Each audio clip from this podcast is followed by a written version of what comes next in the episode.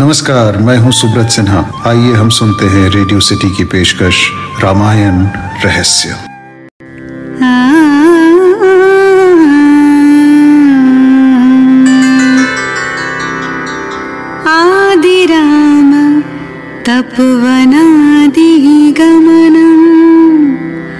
हत्यामृगं काञ्चनम्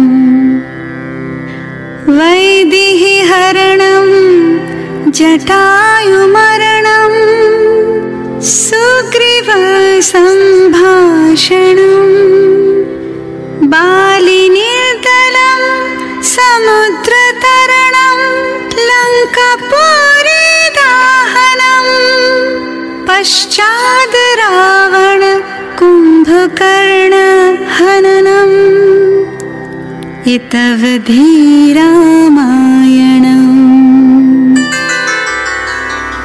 रामायण की लीला त्रिदेव द्वारा मनुष्यों के जीवन में कर्तव्य, प्रेम, नैतिकता, लोक कल्याण और समाज व्यवस्था की स्थापना हेतु किया गया। क्योंकि रामायण मानव जीवन के उद्धार के लिए भगवान विष्णु का मानवीय रूप था। इसीलिए उसे रामचरित्र मानस कहा जाता है। जंगलों में घूमते घूमते कुछ समय बाद श्री राम लक्ष्मण और माता सीता के साथ दंडकारण्य नामक वन में पहुँचे और वहीं उन्होंने एक कुटिया बनाकर वास करने का निर्णय किया। तभी वहाँ महाबलशाली रावण की बहन सूर्पणखा श्री राम के रूप को देखकर मोहित हो गई। वो श्री राम के साथ विवाह करना चाहती थी। उसने श्री राम के सामने अपने विवाह का प्रस्ताव रखा। परंतु श्री राम ने कहा देवी किंतु मैं तो विवाहित हूँ। ये मेरी धर्म पत्नी सीता है और वो मेरा छोटा भाई लक्ष्मण। वो वन में अकेला है। तुम उसके पास क्यों नहीं जाती? और जब लक्ष्मण जी से भी उसे इनकार सुनने को मिला तो उसने अपना पूरा गुस्सा सीता माता पर निकालना शुरू कर दिया।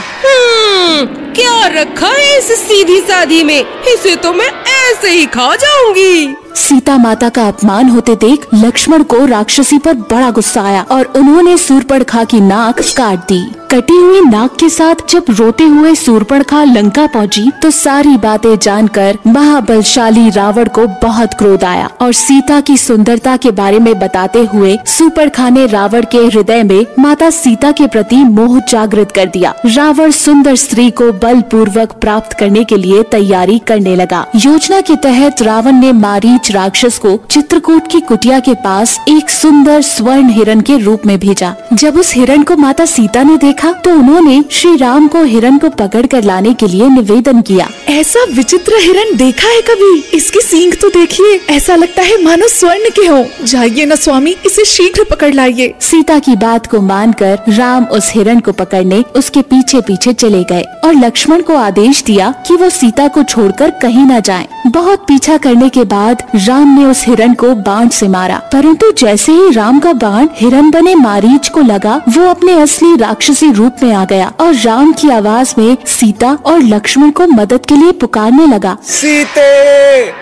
लक्ष्मण। माता सीता ने राम की आवाज़ में उस राक्षस के विलाप को देखा तो वो घबरा गई और उन्होंने लक्ष्मण को राम की मदद के लिए वन में जाने को कहा। लक्ष्मण ने जाने से पहले सीता माता की सुरक्षा के लिए कुटिया के चारों ओर से लक्ष्मण रेखा बनाई और फिर वो श्री राम की खोज में निकल पड़े। माता सीता के अकेले होते ही योजना के अनुसार रावण एक साधु के रूप में कुटिया में पहुँचा और माता सीता को पुकारा।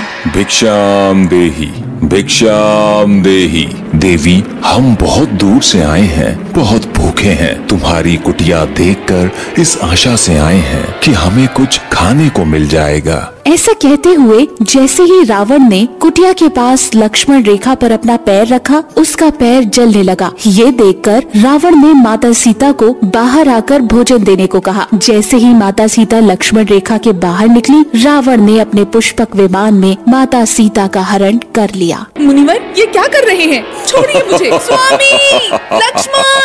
जब राम और लक्ष्मण को पता चला कि उनके साथ छल हुआ है तो वो कुटिया की ओर भागे पर वहाँ उन्हें कोई नहीं मिला। उधर आसमान में जब रावण सीता को पुष्पक विमान में ले जा रहा था तब बूढ़े जटायु पक्षी ने रावण से सीता माता को छोड़ने के लिए युद्ध किया। परंतु रावण ने जटायु का पंख काट डाला। जब राम और लक्ष्मण सीता को ढूँढने जा रहे थे तो रास्ते में जटायु का शरीर पड़ा था और वो राम राम विलाप कर रहा था। राम! राम!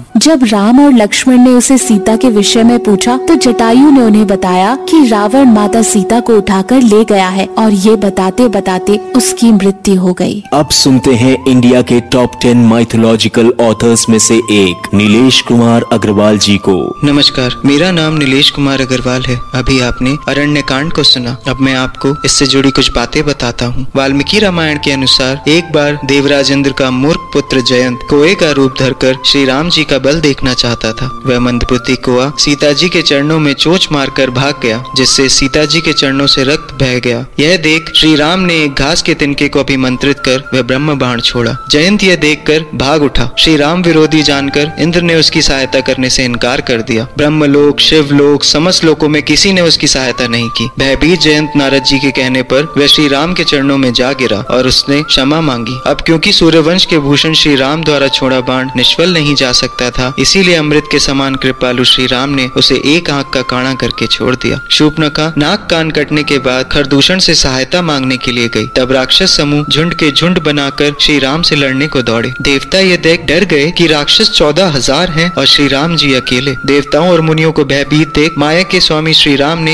एक बड़ा कौतुक किया, जिससे शत्रुओं की सेना एक दूसरे को राम स्वरूप में देखने लगी और आपस में युद्ध करके लड़ मरी। इस प्रकार क्षण भर में उन्होंने सभी राक्षसों को मार डाला। राक्षसों के वध के पश्चात श्री राम जी ने सीता हरण से पहले एक और लीला रची। उन्होंने सीता से कहा कि जब तक मैं पृथ्वी के सभी राक्षसों का वध नहीं कर देता, तब तक तुम अग्नि में निवास करो। इसके पश्चात श्री राम जी के चरणों को हृदय में धरकर वो अग्नि में समा गई और अपनी छाया मूर्ति वहाँ रख दी। श्री राम ने इस लीला का रहस्य लक्ष्मण जी को भी नहीं बताया था। होई ही सोई जो राम रची राखा।